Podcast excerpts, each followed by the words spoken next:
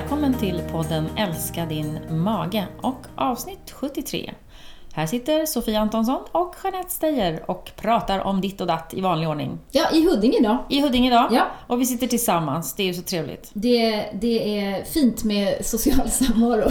Det har man saknat. Ja, faktiskt. Verkligen. Mycket. Speciellt att träffa sina kollegor. Man har liksom suttit mycket hemma de senaste många månaderna. Mm. Mycket video. Mm. Det är alltid trevligt att träffas på riktigt. Du har målare här idag? Jag målar utomhus. Om ni hör att det bullar och bankar lite runt omkring så håller de på och målar om vårt lilla radhus. Mm. Det blir jättefint. Bra. Mm. Ja, och läget annars är då? Läget är bra, tack. Peppar, peppar. Mm. Frisk och sådär. Du då? Du, alltså du har ju varit, kan jag, kan jag säga att du har varit lite, lite mer ras än mig under våren. Ja. Med rygg. Ja. Det har varit lite, lite sådana små krämpor. Just det. Ja. Jag har ju haft ett långsamt förfall. Så kan man säga. Som nu har nått Som sin nu. underkulmen. Nej. Ja, alltså. Poletten trillade ner ja. häromdagen. Ja. Mm, när, jag fick, när jag fick ett sår i mungipan. Ja. Eller sår, alltså det här är en spricka. Mm. Och då kände jag bara så här, men alltså Fia, du har ju B tolv-brist. Det, det är det du går på nu, tror. Nu ska du kolla det. Ja, jag har ja. det idag. Så ja. jag, kommer inte, jag kommer inte prata mer om det nu, utan jag kommer att ha ett resultat. Ja. Om det är, om det är någon som är intresserad. Ja, precis. Så har vi ett resultat. Men alltså, apropå det här att man inte lever som man lär då. då. Mm. Ja, men du, äh, ja. ja. Fast det kan ju ha flera anledningar också, att man får brister. Men du... Oj, jag hoppas att det inte är något typ väldigt allvarligt. Nej, det behöver det inte vara. Nej. Eh, vi, vi ska återkomma till det, men jag tycker det är eh, intressant hur man omedvetet kan ändra sina matvanor och sen så är man där jag är och tänker hoppsan mm. då. Vad var det som hände här? Det blev lite konstigt, ja, ja. lite fel. Ja. Ja. Men du Men... har ju också alltid varit en sån här, du provar ju väldigt mycket. Du har ju under de åren vi har känt varandra så har ju du provat olika sätt att äta på. Alltså du är ju sån som gärna testar på egen kropp liksom. Oh. Ja. Du skulle oh, oh, kunna ja. viga mm. din kropp åt forskning.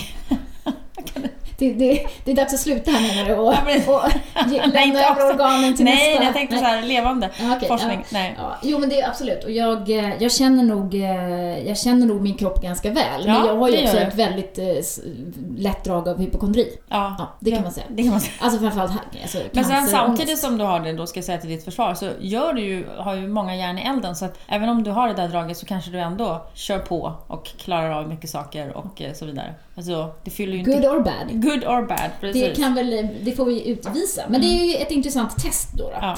Jag är väldigt sugen på den här B tolv-injektionen. Ja, spontant. Jag förstår det. Den lilla cocktailen. Vi hoppas, vi får se vad som mm. händer. Och jag kanske inte ens har B tolv-brist. Nej. Förstår du? Ja, men tänk bara få reda på det. Att du inte har det. Det är skönt för en hypokondriker att veta. Ja, men tänker då jag. tänker jag så här, vad är det då? Ja. Mm. Ja. Okej, eh, men du, eh, vi har ju idag ett avsnitt eh, där vi tänker oss gå igenom lite så här, allmänna hälsonyheter och ja. eh, det som är aktuellt just nu. Precis, vi brukar ju plocka upp olika saker och mycket handlar ju om magen och ibland blir det mindre om magen och mer om andra saker. Men det, det fokuserar ju och cirkulerar ju ändå omkring hälsa, livsmedel, miljö, eh, sådana saker som vi tycker är intressanta. Ja, och något som ligger dig då ganska nära till hans. Ja, precis. Det vill säga fetma. Ja, men precis. Ah. Jag jobbar ju även med att ge råd till personer som ska eller har gjort fetmakirurgi. Mm. Eh, och det kom ju upp här nu också. Det har ju varit i dessa corona-covid-tider så har man ju diskuterat och förstått att eh, fetma är en riskfaktor när det gäller eh, att få corona. Mm. Men man har väl inte liksom, det har inte varit helt klart hur, hur det här hänger ihop. Men nu kom det ut här i dagarna precis. Eh, man har forskare på bland annat University of North Carolina.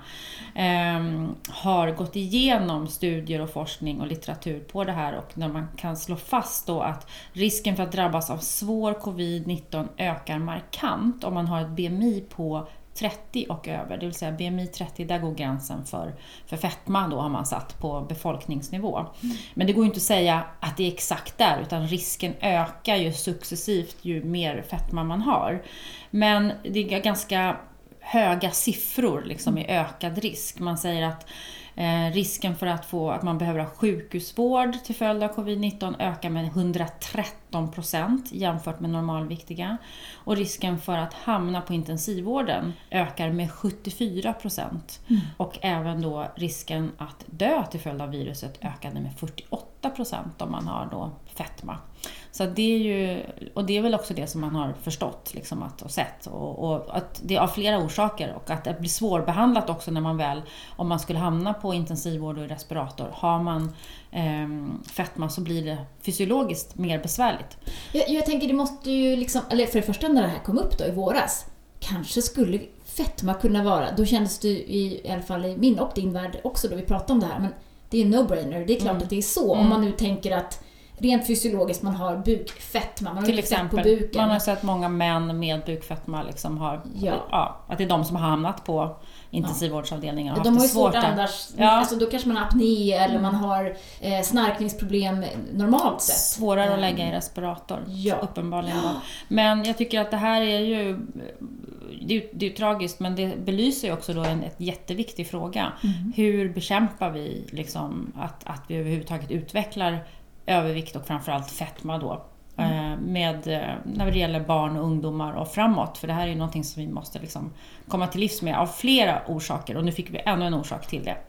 Ja, och alltså precis, och när man då tänker fetma så eh, tänker jag ju direkt eh, på eh, det här eh, läskskatt-grejen. Just det. Ja. ja, alltså det är ju så att eh, Cancerfonden, som ju då naturligt jobbar mot cancer, det har ju sen, jag menar, det är sen tidigare känt att, att övervikt och fetma är ju en, en riskfaktor för minst tretton olika cancersjukdomar. Det är ju liksom helt fastslaget. Och nu är det så att många länder då har ju infört läskskatt. Och nu proklamerar ju då Cancerfonden för att det här borde ju Sverige då också eh, göra.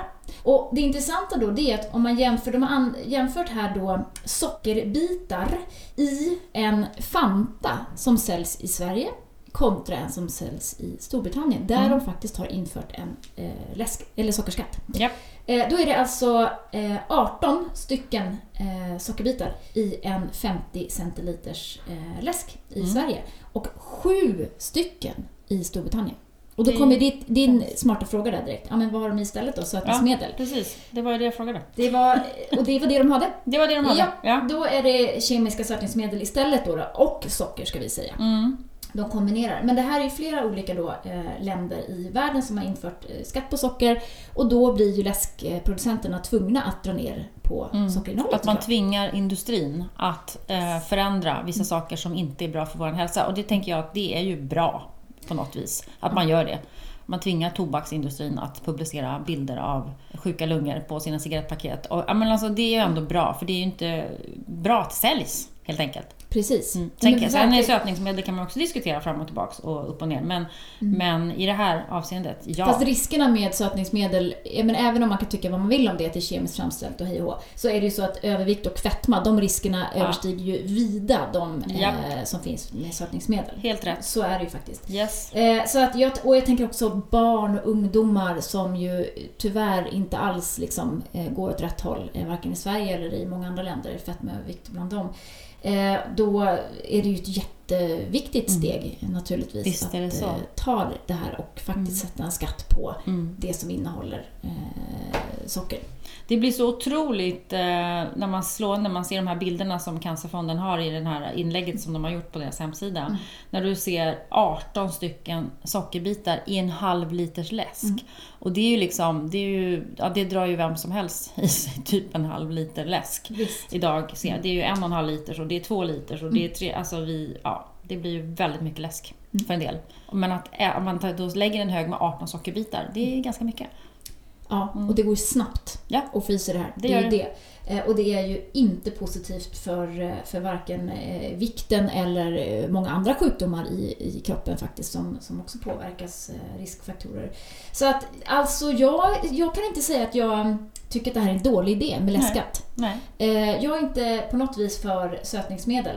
De kemiska tycker jag är lite konstiga. Och de här sockeralkoholerna, de kan inte äta för jag har I B S. Mm. Och då blir det problem därför. Mm. Men, men alltså i det här fallet så tänker jag för ur folkhälsoperspektiv så är det ju en icke-fråga. Ja, ja, då absolut. Ju men det är ju samma sak. Varför ska skräpmat vara så billigt? Och eh, annan mat bara mycket dyrare. Det är i alla fall uppfattelsen. Sen är det inte alltid det stämmer. För att om man äter mycket vegetabilier, mycket grönsaker, frukt man äter efter årstid så kan man få väldigt mycket bra mat som inte blir så dyrt.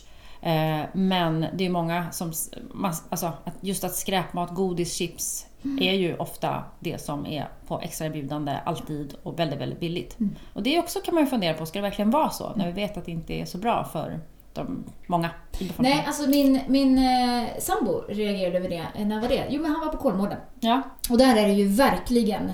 Save the planet, här har vi liksom fyra exemplar av den här lilla apan och det finns bara tolv kvar i världen. Det är ju verkligen så här mycket deprimerande information man får mm. där, att vi måste liksom försöka gå samman och rädda planeten.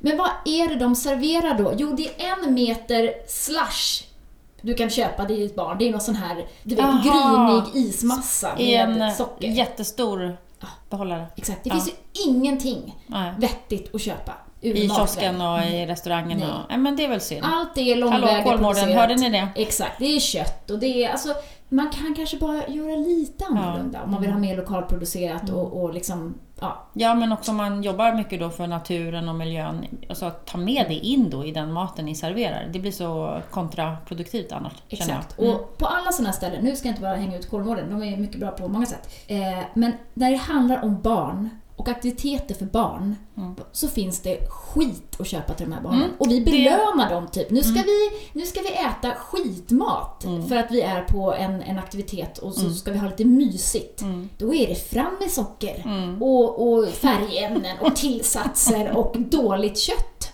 Ja. Hallå? Ja. Det är ju liksom... Nej, Nej, det tycker inte jag är kul. Nej, men det, är så, det har jag reagerat på länge sedan jag hade små barn. Att det, är liksom, det, är, det är så det ser ut runt omkring. Inte bra. Vi hoppas på en förändring. Vi, och det är faktiskt så att eh, Sveriges regering, eh, lantbruksministern här, eh, utesluter faktiskt inte att Sverige går med på en sån här sockerskatt. Mm, det är bra. Vi håller på det. Det här kan knyta an till nästa sak som vi ska prata om. Just den här förståelsen för vad våra livsmedel innehåller. Att ha kunskap omkring mat och råvaror och hur mat är ihopsatt liksom. Mm-hmm. eh, tycker jag. Det var ganska roligt den här eh, undersökningen som miljöförvaltningen hade gjort i Malmö var det väl?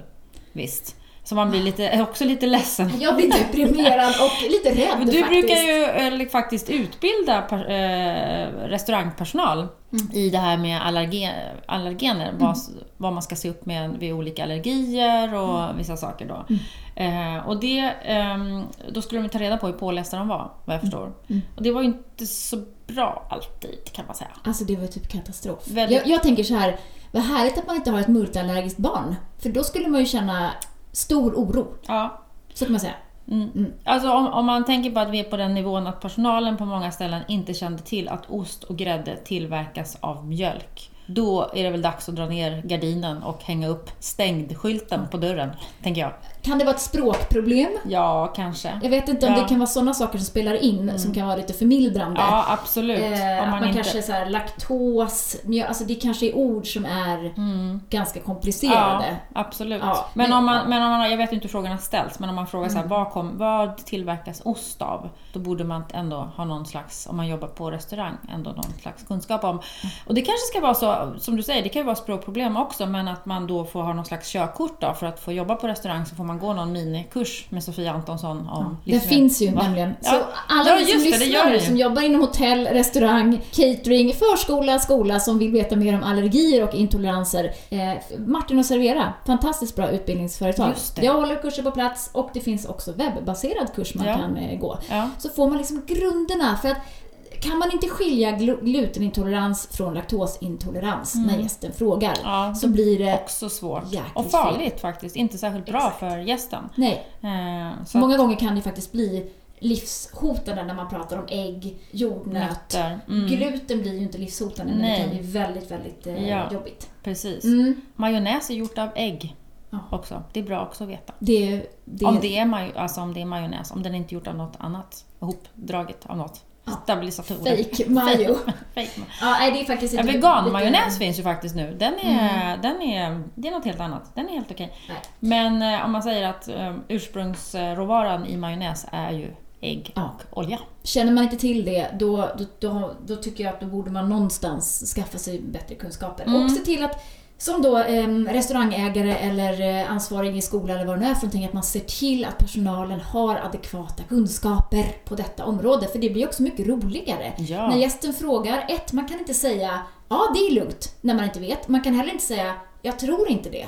Alltså, man måste veta. Man måste veta. Ja. Mm. Och så då får man gå in till sin kock och fråga eh, om man inte vet. Man får faktiskt aldrig chansa att säga Nej. det man eh, tror. Eh, det, var, det var lite nedslående, men jag tänker ändå så här, då finns det jobb att utföra. Ja. Jag fortsätter min mission med att eh, lära mera om eh, detta område. Absolut, mm. bra. Vi är sponsrade av Husk, som är ett tarmreglerande fibertillskott. Det innehåller psylliumfröskal eh, som kan hjälpa till både vid lösare eller hårdare avföring. Blanda gärna i vatten. Börja med en liten mindre dos, en halv tesked, en tesked eller lite mera kan man dosera upp för att se om man kan få någon bra effekt. Eh, det här är lite kul också tycker jag med Husk. Det är, det är just som sagt psylliumfröskal. Och igår när jag lagade quinoa-biffar där man egentligen skulle ha använt ett eh, vanligt ströbröd, så tog jag istället fiberhusk som är en liten mera finmald variant av husken. Och lite dinkelmjöl ersatte jag det med. Och det blev väldigt bra. Så nästa gång ska jag faktiskt prova den vanliga husken, den med grön etikett, för att se om jag får samma fina effekt i matlagningen. Vi är sponsrade av Dofilos, yoghurten med tre tillsatta bakteriekulturer. Och jag tänker ju så att är man en yoghurtfantast som jag är, så tycker jag att det är bra att välja en yoghurt som har tillsatta bakterier. Och det är ju en bra rutin att lägga in i vardagen nu när det kanske är så att sommarens utsvävningar visar sig. Och jag är ju en bärälskare och just nu är det ju faktiskt lingonsäsong. Så att den här gången tänker jag att jag väljer att plocka en näve med lingon och lägga på min Dofilos. Och det tänker jag att du också kan göra. Alltså i den helt andra änden av, av den skalan, att inte veta någonting om mat, får man eh, tänka att det här är som, som jag läste om.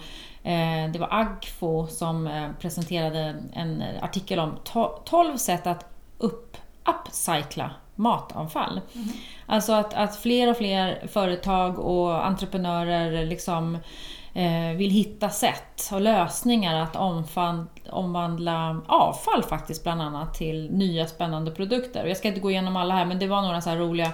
Det var en fisk i, i Mexiko till exempel, en djävulsfisken hette den, som höll på att förstöra hela fiskbeståndet och den var liksom väldigt hemsk. Men så kom man på att då fiskade man upp den, allt man kunde, och så torkar man den till snacks och så kallar de den för el diablito diablito jerky, och så någon smart liten snygg påse här. Mm. eh, och, och då började folk att käka det som en snack och tyckte att det var liksom kul, och, eh, så den här skräpfisken blev liksom lite det nya moderna snackset istället. Sen är det exempel på kakaoskal som man har märkt att det kan fungera som sötningsmedel. Det är ett ekvadorianskt företag som gör en juice av det, en magnesiumrik juice. Så det är också så här lite intressant apropå det här, knyta an till hur, ska vi, hur kan man söta livsmedel då, kanske på ett nyttigare sätt. Ja, sen var det någonting med lite jordgubbar och sprit, men det är kanske inte så nytt. Protein som utvinns ur livsmedelsavfall. De odlar ett svampbaserat protein. Lite grann, ja, men lite korn kan man ju tänka sig kanske då, som korn görs av. Men det odlar man då av restprodukter från livsmedelsindustrin. Svampodling på kaffesump. Eh, sen har du fula hallon som smaksättare på en öl i, i um, Sverige. Eh, och den är så god den där ölen. Är den det? Jag har oh. inte provat. Klintehamn kommer den ifrån. Mm. Eh, mm. Ja, de gick ihop med Sankt Eriksbygna. Ja, vad kul. Och sen har vi till exempel Gotlandsägg. De kom på att herregud, alla ägg som blir kasseras, de måste vi ju använda till någonting. Så de gör pannkakor, plättar och raggmunkar av det som gräddas på plats och då sen skeppas vidare till butiker. Och sen finns det, ja, det är ju liksom listan här. Den här tyckte jag var lite kul också. Frukt och grönsaksvin omvandlas till växtnäring. Det var en ICA Maxi-butik i Stockholm som har tagit fram egen växtnäring producerad på frukt och grönsaksvin från butiken. Och då fermenteras det här. Och det vet ju alla FODMappare vad fermenteringar för någonting. Och så tappas det på flaskor som de säljer. Så det där gör jag hemma. Ja, du gör. I min bokashi-kompost. Bokashi. Ja. Ja, det är ju samma det är princip. Exakt samma. Ja. Och den där rackan, det här förstår jag är lukrativt alltså. Mm. Därför att man späder ju, det man får ut ur komposten, mm. det är som en liten tappkran, ja. Alltså det är fermenterat. Ja, just det. Ehm, det späder man ett till tusen. Oj! Förstår du hur koncentrerat ja. Det är? Och det tar ju bara några veckor att få fram det där. Ja. Så att det här är ju liksom kassako. Ja, smart. Verkligen. Mm. Men jättebra. Mm. Så det var några exempel. Sånt där är kul tycker jag, när det kommer såna här innovativa. Hur kan vi använda resurserna och producera bra mat för folket? Ja, jag tycker... Det var bara det jag vill säga. Punkt. Ja, jag tycker någonting an... Jag tycker att annat är väldigt kul. Vadå? Eller i och för sig, det rör inte mig eftersom jag typ inte dricker alkohol längre. Nej. Eh, eller ja, ibland. Men jag blir ju aldrig bakis. Eller jag blir ju bakis, det är det som är mitt problem. Ja, ja det händer ju... Du blir ju bakis av ett halvt glas vin, ja. Stackars människa. Det är, det är, det är fruktansvärt. Eh, och faktiskt är det inget roligt. Och därför har jag slutat dricka i stort sett. Förutom öl, framförallt alkoholfri öl, vilket jag tycker är grymt gott. Mm. Men nu har ju då alltså finska forskare har en, gjort en studie. Ja, det är lustigt att det just var finska forskare. Ja, ja. Ja, vi precis. Säger inget om det. Nej. Ja. De har ju då testat då, eh, att eh, göra en studie på aminosyran L-cystin. Eh, och kommit fram till att det faktiskt kan vara botemedlet som gör att man då slipper baksmällan. Mm. Mm. Det är ju intressant. Det här, det är ju, är verkligen, det här kommer liksom, bli en storsäljare. Verkligen. Ja, men då gjorde de det här placebo eller sån här L-cystin då. Ehm, eh, fick de inta de här eh, studiemedlemmarna. Och då är det liksom, det var, ju, det var ju så att vissa kunde liksom inte vara med i den här studien för att de klarade inte av att dricka den dos, som, de, dos alkohol som de var ordinerade. Det tyckte jag var lite ja, intressant. Och också att andra hade så hög toleransnivå mot alkohol så att de inte upplevde någon bakfälla. Överhuvudtaget. Det är också lite kul. Det är också vår för, våra fördomar. Ja, precis. I, exakt. Finnar. Ehm, ja, men precis. Och då är det så att man såg helt enkelt att, att den här aminosyran faktiskt kan eh, bota baksmällan. Mm, intressant. Och då kan vi fråga sig, vad finns den här? Ja, men det, det här är ju så här svavel, eh, finns ju svavelrika livsmedel då, L-cystin. Kött och fisk och mjölkprodukter, ägg, havre, kål och bönor. Men jag tänker ju att eh, vi förmodligen behöver ha det här i någon form av tillskott. Ja. Alltså i högre mängd för att det ska kunna ge någon effekt. Mm. Ja, precis. Ytterligare studier skriver de ju så, såklart då, som vanligt, att det behövs mera studier. För det är ju mm. intressant, vad är det, vad är det exakt den gör? I, för det är ju nedbrytningen av alkohol, så bildas ju ett ämne som jag inte kommer ihåg vad det heter. Det är ju det vi mår dåligt av. Mm, mm. Men vad gör då L-cystin? Det är ju ja, men intressant. Eh, men, mm, mm. men det ingår ju i matsmältningsenzymer, L-cystin. Så att, ja. Ja, det här är ju väldigt intressant. Mycket. Eh, det kommer bli en stor, storsäljare. Ja, det kommer det verkligen bli. Jag vet ju att det var någon som tog fram något sånt här piller när jag läste till dietist. Så var det någon forskare, svensk man, som tog fram ett sånt här bakfyllepiller som blev ganska ifrågasatt. Mm, det förstår jag. Ja. Det är inte så himla bra egentligen heller. Nej, för folkhälsan. Exakt. Jag tänker så här, baksmällan finns, det finns ju en funktion där naturligtvis. Mm. Men alltså, om man då ska gå till sig själv, jag som ändå så här, jag gillar att dricka ett glas vin eller kanske till och med två, men jag kan ju sällan dricka två glas vin. Eh, och då, det skulle ju vara kul att göra det någon gång, mm. ju. Mm. Och utan att gå direkt dåligt och mm. kanske faktiskt inte vara kapabel att ens jobba dagen efter. Nej. Det är ju, det, det, det förstår jag. Men man kan ju också tänka sig att den, den skulle få den effekten att, att folk drack mer då om man slapp Exakt. Baksmällan. Ja, mm. det är ju ändå kanske, om man nu ska titta återigen på folkhälsonivå här. Så. Så, eh, den här sockerskatten. Sen kan man och, tänka för egen vinning kanske det skulle kunna ta den där tabletten någon gång då och då. Eh, ja, verkligen. Eh, vi som kan kontrollera vårt vi, intag. Eh, exakt. Eh, så. Mm. Någonting annat eh, lite i, i den allvarligare skalan eh, också, men också väldigt intressant att sådana här saker forskas och slås fast omkring, tycker jag. Det är, är du kryptisk? Ja, nu. Det är en så kallad cliffhanger. Ja, ja, ja. Antibiotika, det brukar ju du prata om. Med mm. hänsyn till um, tarmar och tarmflora och så vidare. Mm. Vad har man sett nu? Ja, alltså nu har man ju sett att antibiotikakonsumtion då, framförallt sådana bredspektrum antibiotika som ju ges ibland, kanske egentligen oftast när man inte riktigt vet vilken infektion man har. Då sätter läkarna in bredspektrum för säkerhets skull eller innan de har fått provsvaren på vilken elak bakterie det är det handlar om. Och de har sett att antibiotikakonsumtionen då eh, hos en stor grupp av människor, om man undersökt det här, ger en ökad risk för I B D, alltså inflammatorisk tarmsjukdom, och då undergrupperna ulcerös kolit och Crohn's. Och det här är ju sjukdomar som ökar eh, i Europa och i U S A.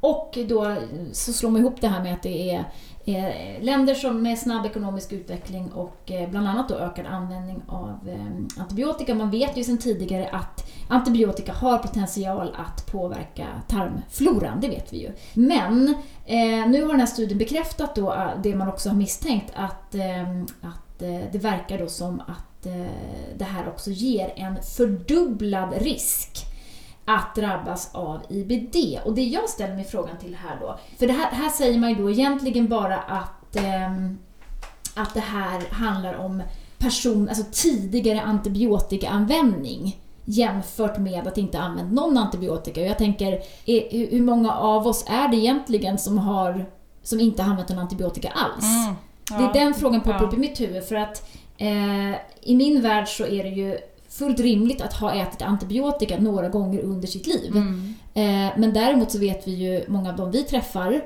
eh, och pratar med, jag ställer ju alltid den frågan eh, ja. i mina konsultationer, att, att hur ser det ut? Liksom, har, du, har du använt mycket antibiotika? Och då, då finns det ju några som säger nej, men inte mer än, än andra. Och vissa säger ja, ah, men jag har ätit flera år för jag har haft akne eller jag har haft mm. något annat problem och sådär. Eh, så att jag frågar mig lite ändå, för jag tror inte att en kur med bredspektrum antibiotika ökar risken, liksom, dubblar risken för I B D.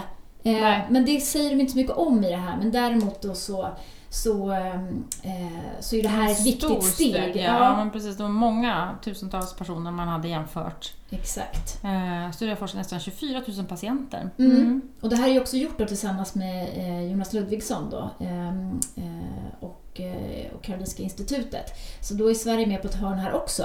Och det är ju intressant det här att veta då. Dels, dels ju för att antibiotikaanvändningen måste ju avta. Alltså det är ju, av flera olika det är ju, anledningar. Mm. Ja, ja, herregud, det är ju liksom vårt största hot mot folkhälsan, eh, eller mot, mot världen egentligen, om man nu ska prata ur större perspektiv.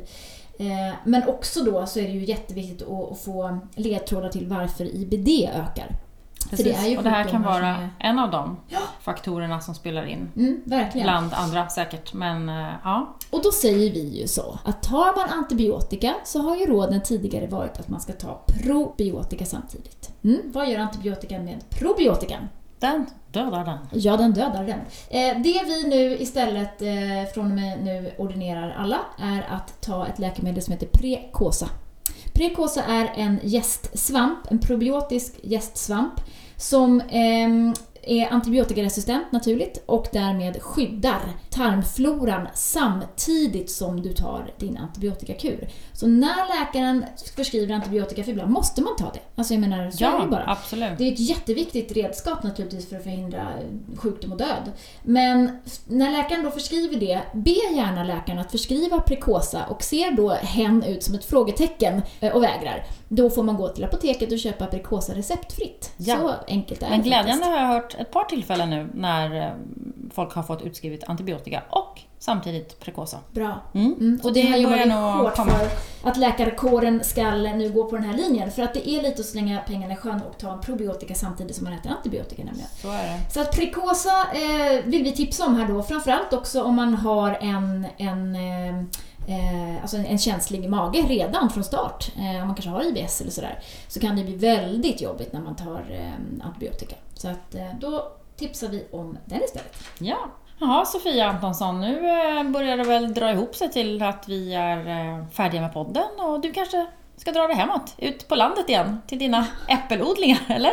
På med handskarna och dyka ner i, ja. i spenaten. Ja, jag, ja. jag har sett era fina äppelträd. Många mm. fina. Mm. Du hade inte med några äpplen idag nu? Nej, det här, jag, har, jag har gjort så mycket äppelmos. Du har lite dåligt med äpplen så att... Ja. Ja, exakt. Nej, för sjutton. Det är bara jag kommer och plockar. Och, ja, ja, det, vem som helst får komma. Underbart. Om man vill. Det är vi så mycket så att vi drunknar. Men det jag tänker på då, och som vi reflekterar över, både jag och min sambo här i, för några veckor sedan när vi plockade bara plommon, var alltså, vi tittade på varandra och bara, men nu har vi ätit mycket plommon, men alltså vi blir inte dåliga i magen av era plommon som ja. växer. Ja, det är och då intressant. Tänk, ja, och då tänker jag så här, alltså plommon och äpplen och kantareller, det är så här typiska höst hög FODMAP livsmedel. Ja, ja. Ja, sjukt tråkigt, för det är ju gott och det är nyttigt och det är härligt. Men det behöver kanske inte betyda att det är liksom svart eller vitt. Nej, det Nej. Vi brukar ju säga det. Mm. Att det är ju inte det, Nej. faktiskt. Prova era kanske hemodlade grejer, grannens äpplen. Det kanske är så att det finns olika sorters äpplen. Det kanske är så att de obesprutade äpplena som hänger i trädgården, de kanske går bra att äta. Vad vet jag? Det kanske är så. Mm. En liten mängd i alla fall. Ja. Kan Gör en äppelpaj, ät en liten bit. Äppelmos. Ja. Mm. Men så det är ju många som säger att de klarar av äpplen i en äppelkaka, äppelpaj eller lite äppelmos. Ja. Men inte kanske att äta, äta ett helt rått äpple. Precis. Så det är ju samma sak där. Hitta mm. nivåerna, men våga kanske prova lite grann. Ja, var fan glad för det lilla. Alltså, mm. man kanske inte kan äta tre liksom, mackor med kantarellstuvning. Nej. Det kanske blir lite mycket. Men man kanske kan använda så här, torkad trattkantarell som en, bara strössla över som en mm. smaksättare på en gryta mm. eller någonting sånt. För det blir ju väldigt lite, men det ger bra med smak. Japp. Mm. Så att jag vill bara verkligen eh, puffa för att det är liksom för alla då som har framförallt genomfört elimineringsfasen. Man ska kanske inte hålla på och laborera in plommon och äpplen under den perioden. Men sen, när man börjar återinföra så, så prova ändå. Ja, att inte avskriva. Det brukar vi ofta prata om. Avskriv inte livsmedel som, som man tidigare har också vet eller har märkt att de här kan jag inte äta. Men mm. har man gått igenom en elimineringsfas, magen har blivit lugnare, att våga prova kanske några av de där som man inte kunde klara av tidigare. De kanske man klarar av när hinken är lite mer tom. Exakt. Så att säga. Och äpplen är inte äpplen och plommon är inte plommon. Men kantareller är kantareller. Va? Vad var det där? Nej, jag tänker att det finns massa olika sorter. Ja, ja, okej. Okay. Ja. Och då kanske man kan prova en annan sort. Helt ja. enkelt om magen börjar bli lite kräko av, ja. av den ena sorten. Bra tips från äppelodlaren Antonsson. Ut i skogen, eh, om inte annat, vill vi ändå alltid. Ja, det eh, vill plocka vi. lingon, ja. det är ju nice. Det är nice. Ja, ut och mm. plocka lingon. Det är in i frysen och så bara kör ni med det i vinter. Det är FODMAP-vänligt och bra och göttigt. Hörrni, vi vill tacka för idag. Vi tackar vår sponsor Mag- och tarmförbundet, mag och tarm punkt se. Vi vill också bara påminna om att ni alltid kan gå in på vår hemsida belly balance punkt se och där kan man boka en konsultation med dig. Ja, det kan man. Ja. Och med dig. Och med mig. Ja, och, och med Matilda. Ja. Mm. Eh, det kan vara bra mm. att göra det. För det är många som hör av er och det är många som har frågor eh, om olika saker. Och då kan man kanske, framförallt om man har mer, en mer komplex situation eller sjukdomsbild, så kan det vara bra. Eh, man kan också prova vår app Belly Balance, ladda ner den, testa den gratis. Och eh, vill man bli eh, en medlem hos oss så får man gärna vara det. Då får man vara med i vår eh, Facebookgrupp där vi också livechattar och sådär varje vecka. Mm. Och vill man boka en föreläsning med eh, mig så går det också jättebra om man känner att man vill ha ett friskvårdstema till exempel på sin eh, arbetsplats. Det, det är som ett smörgåsbord av aktiviteter. Exakt. Vi kan erbjuda. Bara välj. välj. Eh, ta hand om er mage och eh, varandra och så hörs vi igen om eh, några veckor. Ha det bra! Hej hej! hej.